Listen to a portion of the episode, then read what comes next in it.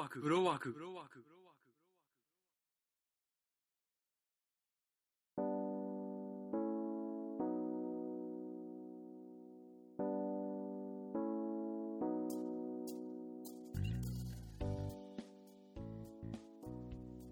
ソスソスソス。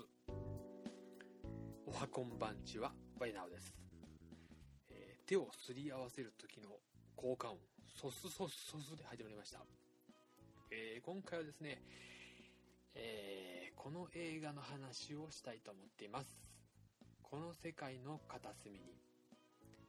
えー映画 .com の解説読みますね。第13回文化庁メディア芸術祭漫画部門優秀賞を受賞した河野文雄の同名コミックをマイマイシンコと千年の魔法の片渕素直監督がアニメ映画化第二次世界大戦下の広島クレオを舞台に大切なものを失いながらも前向きに生きようとするヒロインと彼女を取り巻く人々の日常を生き生きと描く。昭和19年故郷の広島の、えーエヴァ市エヴァ市広島市エヴァから20キロ離れた呉に18歳で嫁いできた女性鈴は戦争によって様々なものが欠乏する中で家族の毎日の食卓を作るために工夫を凝らしていた。しかし戦争が進むにつれ日本海軍の拠点である呉は空襲の標的となり鈴の身近なものも次々と失われていく。それでもなお前を向いて日々の暮らしを営み続ける鈴だったが能年齢だから改名したドンが主人公卒略でアニメ映画の声優初挑戦を果たした。という解説ですけどもはい、えー今回これ取り上げようと思ったのはですね正直言うと今公開3週目に入りましてあのもう最初はね、えーミニシアター系ということでちょっと少ない関数から始まって、まあ、僕もね、もう申し訳ないんですけども、ツイッターの方でリツイート、リツイート、リツイート、ツイートしまくって、で、フォロワーグのツイアカウントの方では、あの、リツイート、リツイート、リツイートして、えー片渕素直監督の、えーところからリツイートしたりとか、まあ、あとは、えーこの世界の片隅にの、えー文で、えー探してリツイートして、えー自分のそのワイナオでは、えーその一言をちょこちょこ込めたりしながらね、えーたまに阪神の話したりだとか、えーたまにあのね、えーチャギアンダースカの、ああ、今日ね、アスカ捕まっちゃいましたから、アスカ捕まるかよ、おい。治らないよね、あの病気は。病気っていうかね、もうしょうがないやだよね。まあ、っていうところも挟みながら、もうほとんど9割が、えーツイートがもう、この世界の片隅での話で、えーほぼ埋まってまして、まあかんまあ、僕のね、フォローしてくれてる人には、うっとしいな、うっとしいな、ワイナオって思われてるかもしれないですけども、もういいです。そう思われてもいいから見てっていうかもうね、自己満足で半分やってるんですけども、で、正直あの、結構そういう方 多いみたいで、まあ、監督もね、えー舞台挨拶をしながら、全国回りながら、えーイベントとかしながら、えーツイートもバンバンバンバンしてる。とにかく、えー地道に広げていこうという中で、えー結構こう、1週目、2週目と広がって、3週目、えー今日と今日がね、11月28日で、26、27がもう、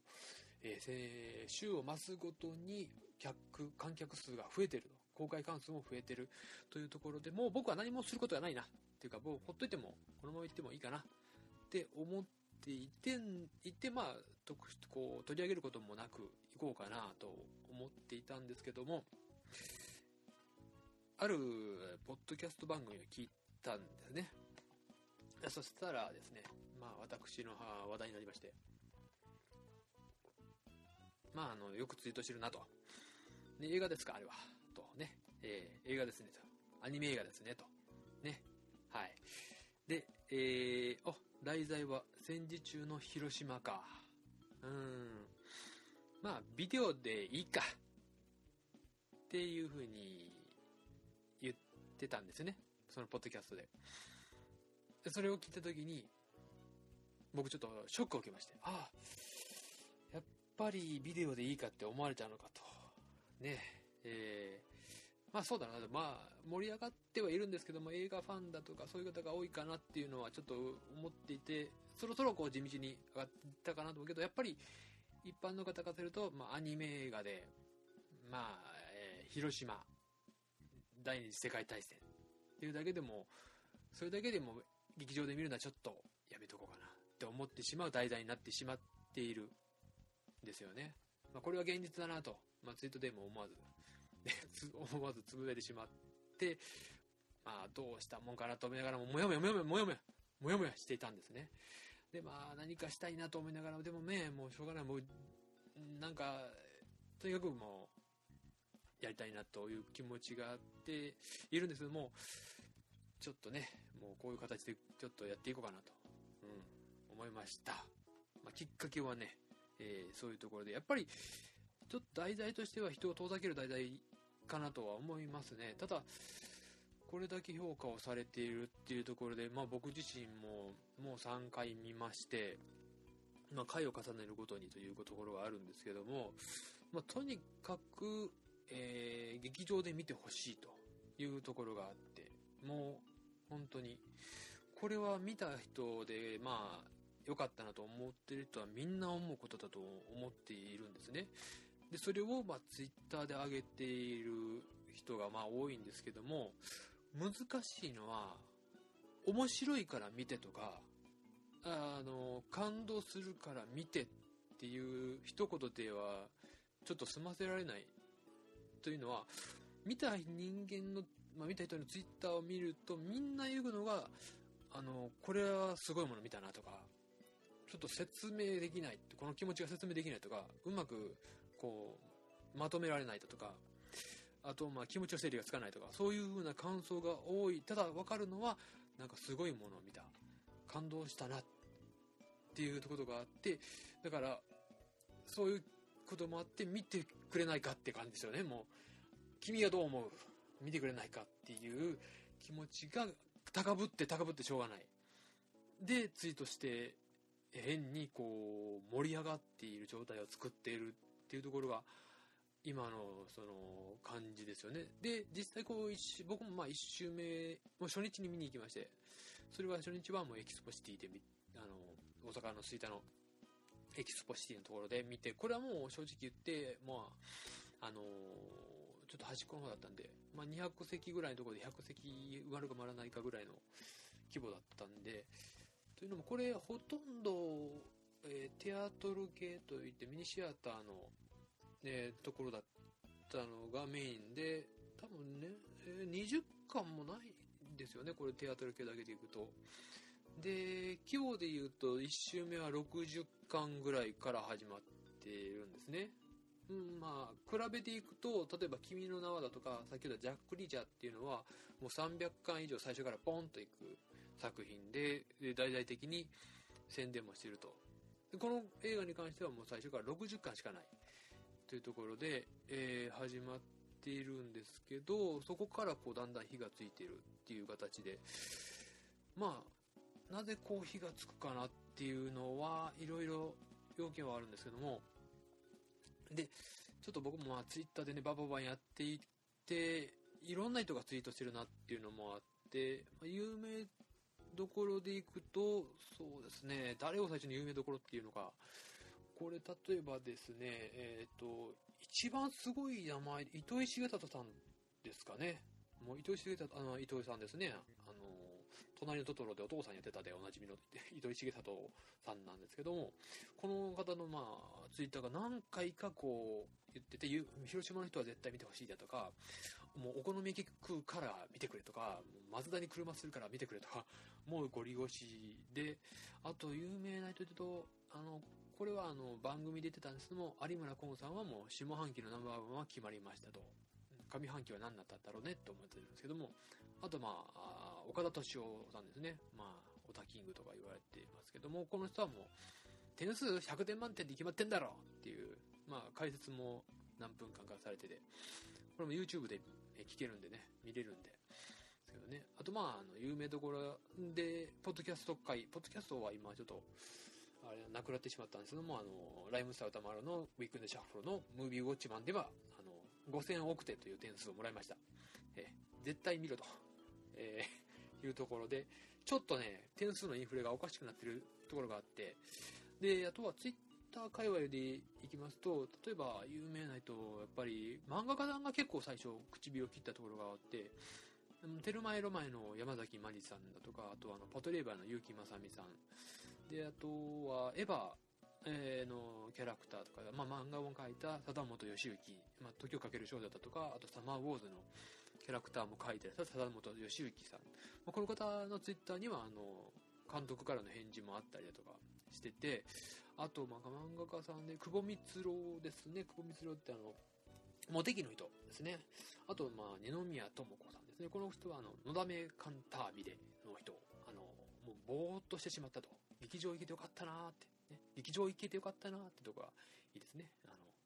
劇場で見てほしいなってところなんですよね。あと、椎名隆さん。これは、あの、ゴーストスイーパー三上だとか、今は絶対カレン・チルドレンとか書いてらっしゃる。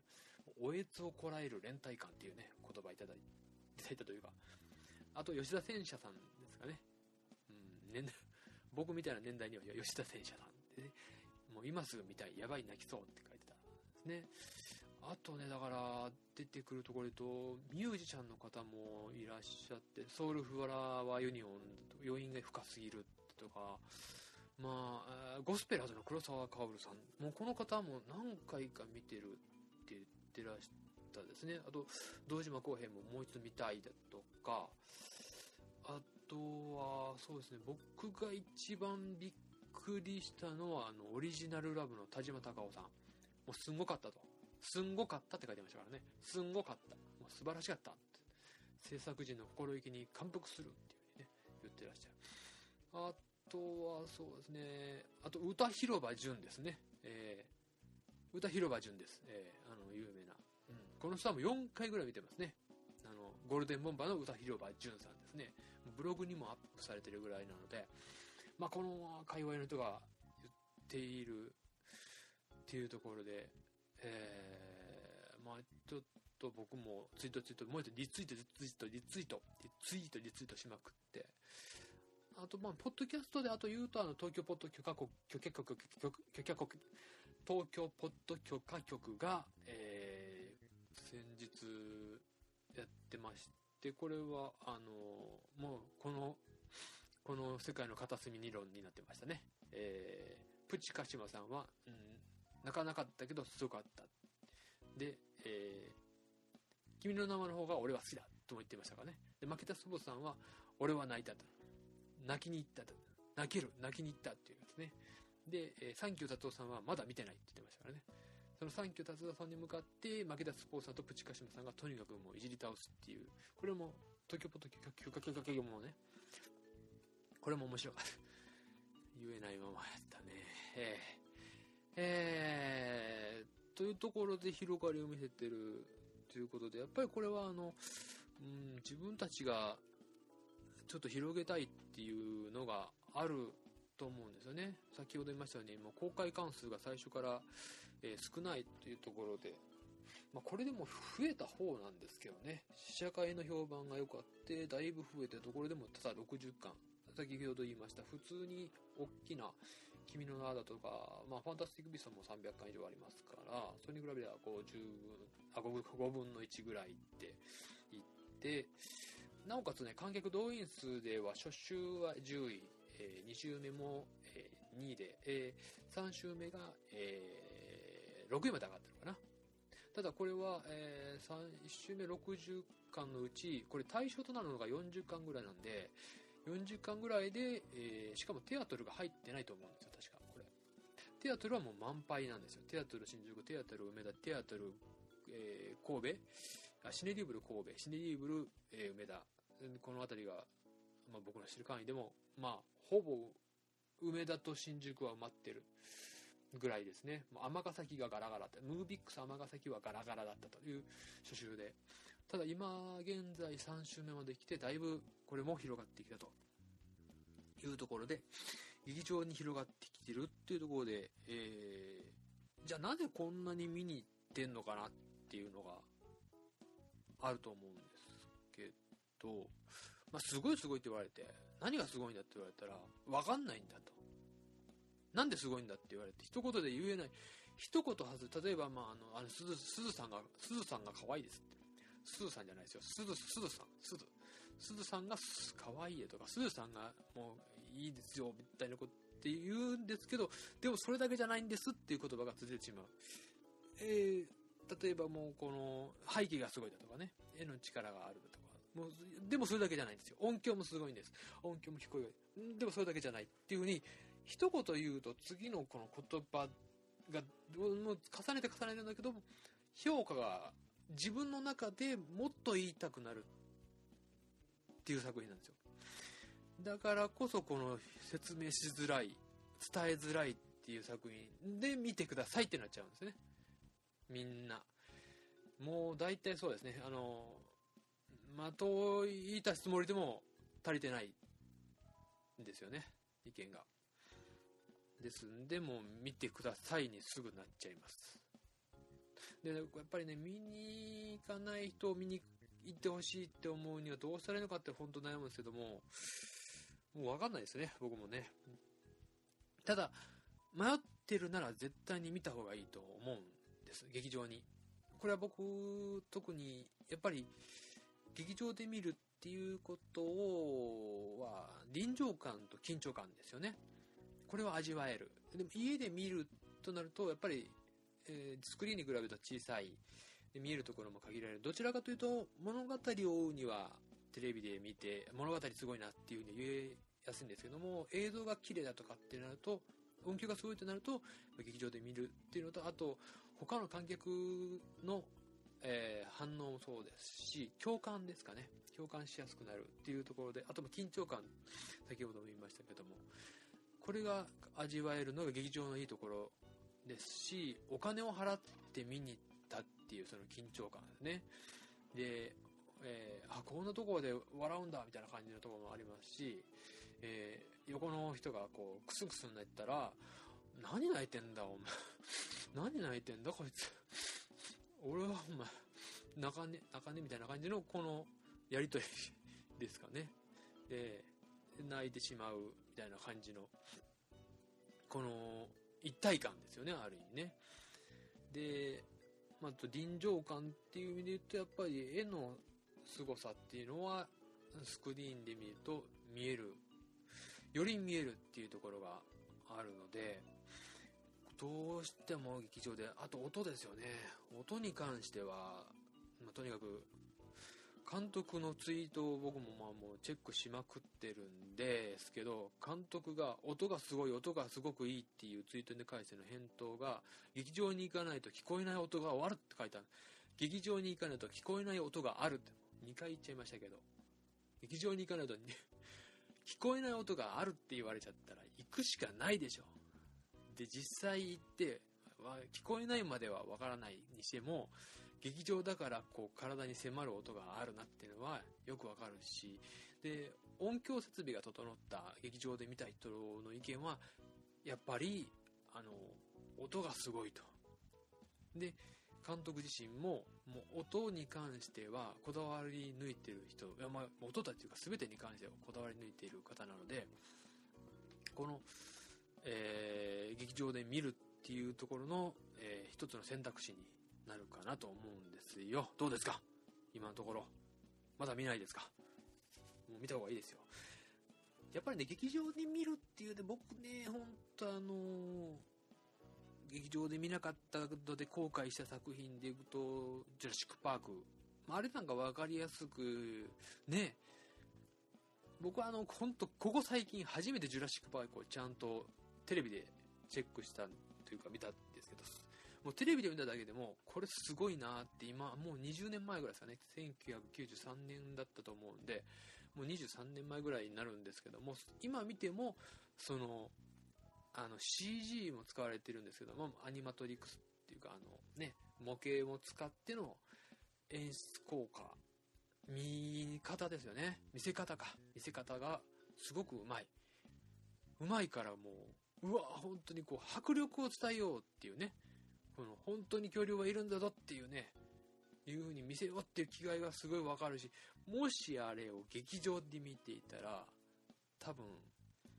もうショックを受けたでしょ。本当にいるのかなぐらいの気持ちになれたかもしれない。そんな作品だったのになって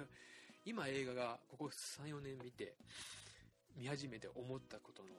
本当に後悔するところですよね。見てなかった作品で言うと。まあもう古く言うとゴジラですよね。ゴジラす。1950年代の話になるんで申し訳あれも多分当時の人の話話というかあのねよく話題に残る上る部分では、まあ、本当に客席が湧いたっていうねの聞きますし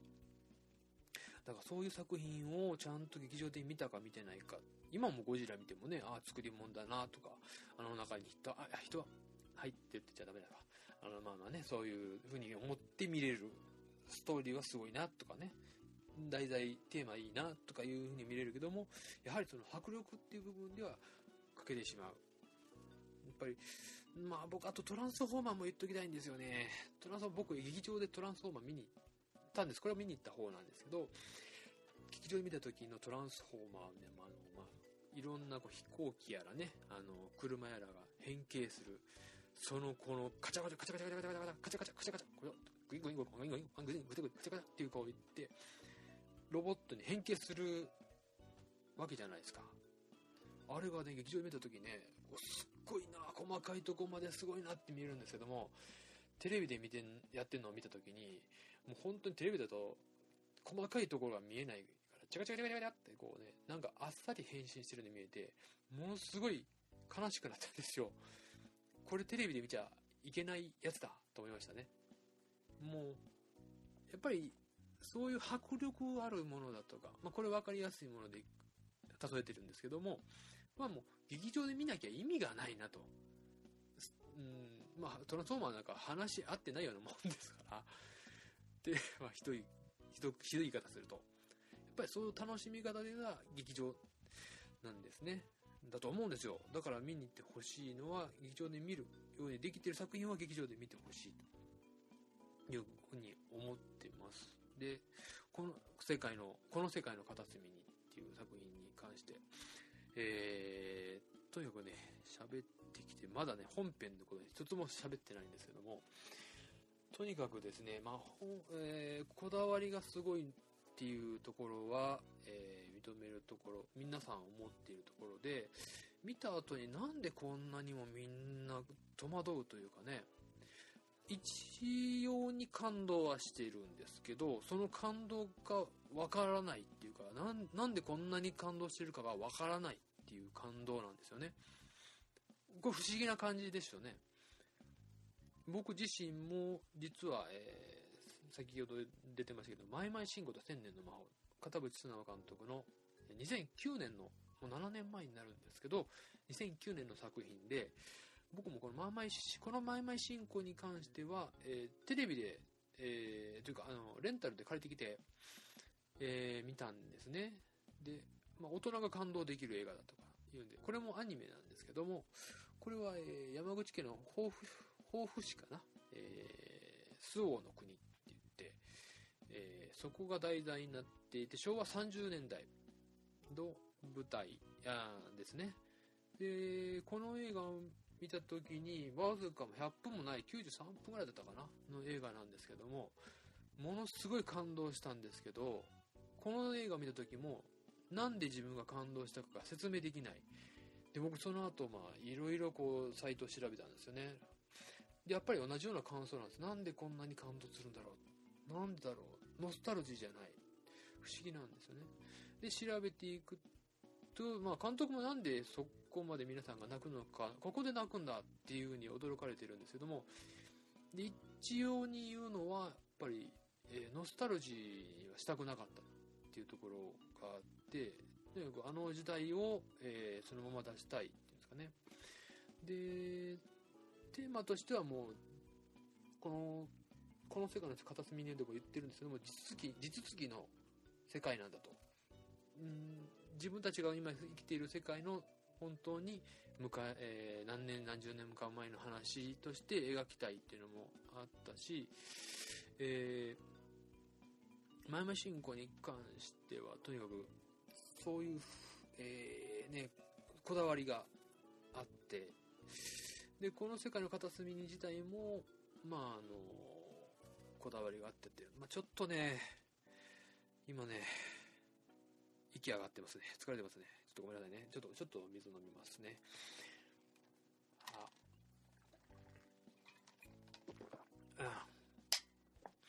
あ。いやいやいやえー、っとどうしようかな。すごいす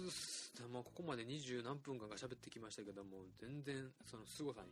触れてない。まあとにかくその情報量が多い。圧倒的な情報量が多い。ってことで見た後に僕はもう頭パンパンですね。で頭パンパンになった映画、まあ、僕もここ34年4年ぐらいですかね。ここ4年は年間100本100本100本100本で何度か、まあ、見てきてその中でもあ頭がパンパンになるまで感動したというかね胸がいっぱいになった映画ってちょっとこの4年間では、えー、なかったかなその前には「狼子供の雨と雪」っていうのでもう1週間狂ったなっていう時はありましたしその前でいくと「えー、時をかける少女」10年もう2006年なら10年前になるんですけどもそれと同じ感じですね。この10年で3回しか起きてないことが今回また起きた上に、まあ、3回見たって言ったんですけども、えー、この世界の片隅にも3回見て、回目見た時にはまあまあパンパンになって、2回目はちょっと冷静に見ようと思って見たんですけども、まあまあパンパンになって、3回目はもっと冷静に見ようと思ったんですけども、より深く、うん、なんか感動してしまったなと。ちょっとびっくりしましたね。で、で、これをね、まとめてみると、まあ、ちょっと一番僕が伝え、のね、いっぱい言いたいことはあるんですけど、やっぱり一番びっくりしたというかね、一番良かったな、この作品を見て良かったなと思ったのは、あの、まあ、もちろん広島が舞台、第二次世界大戦の中で、っていう中でなると、もちろん原爆っていうイメージがあったりだとか、マイナスイメージがあって、えー、その時代の生きてた人は、あの、戦争の被害者だとかね、そういう風にとらわれがちで、どうしても、あの、暗いイメージになってしまうっていうところで、この作品は日常を描いている日常をきちんと描いている。それは食べる。うん、例えば食事をする。食事をするには料理を作らなければいけない。で、この戦時中の中で、限られた世界の中で、いかにこう、料理をこう、うまくするだとか、そうだね、そういう日常をきちんと描いている作品。それもね、楽しくね、えー、見ていてね、こちらがほんわかしてしまう。とても正解、こう、戦争している中とは思えないような、感じのその世界。その日常をきちんと描いている。っていうとこがすごい良かったんですよね。